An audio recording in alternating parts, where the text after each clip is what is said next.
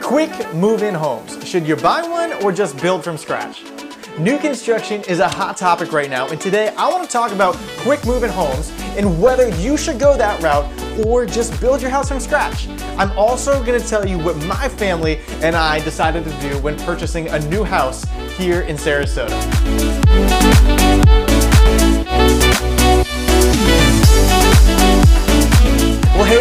Welcome back to my channel. My name is Matt Light and I'm a realtor here in beautiful Sarasota, Florida. If this is your first time here on YouTube, Facebook, or listening to the podcast, you should really consider subscribing and liking this video because I make videos about relocating to Sarasota and all things Sarasota real estate.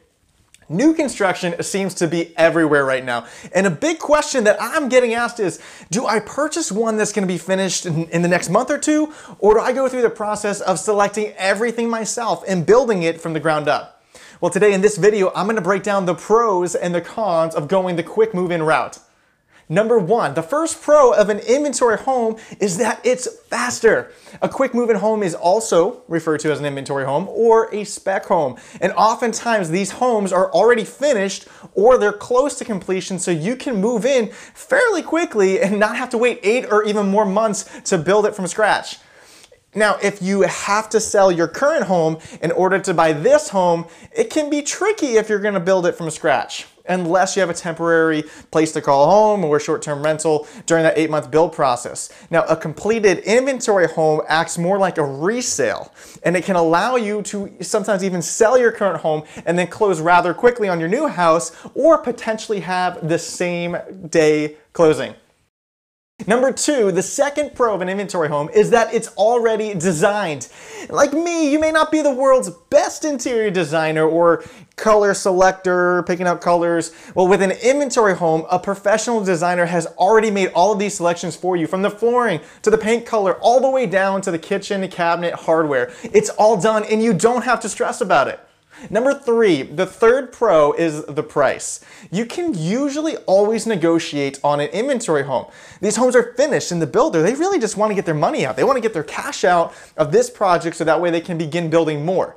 So different ways that I've been able to help negotiate have been huge price reductions from the asking price or adding some additional features that may not have been in the home such as a blinds package, a washer, a dryer, or other appliances that weren't gonna come with the home.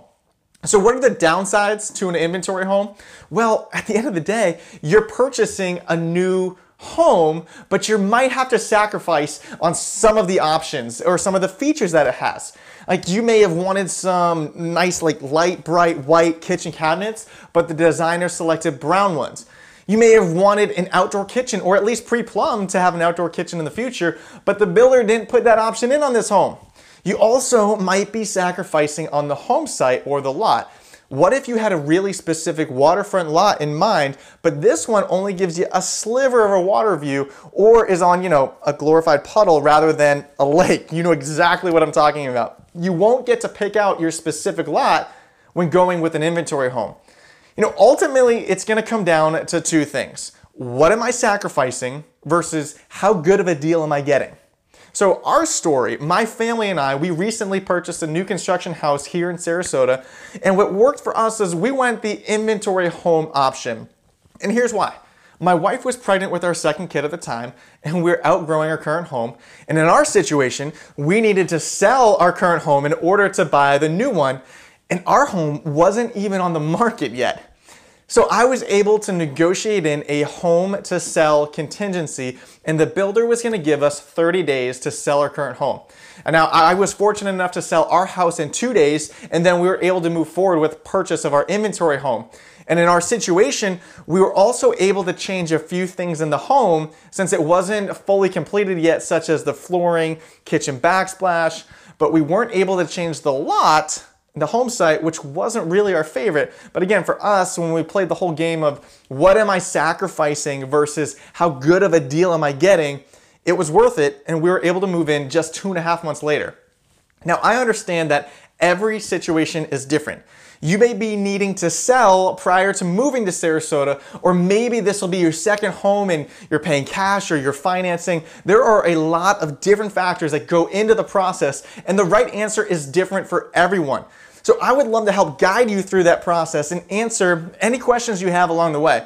Please give me a call, shoot me a text, you know, drop me an email. Let's connect on how to best position yourself to find the best new construction home here in Sarasota.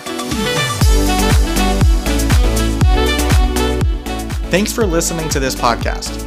If you want to stay educated on all things real estate and Sarasota, make sure to subscribe.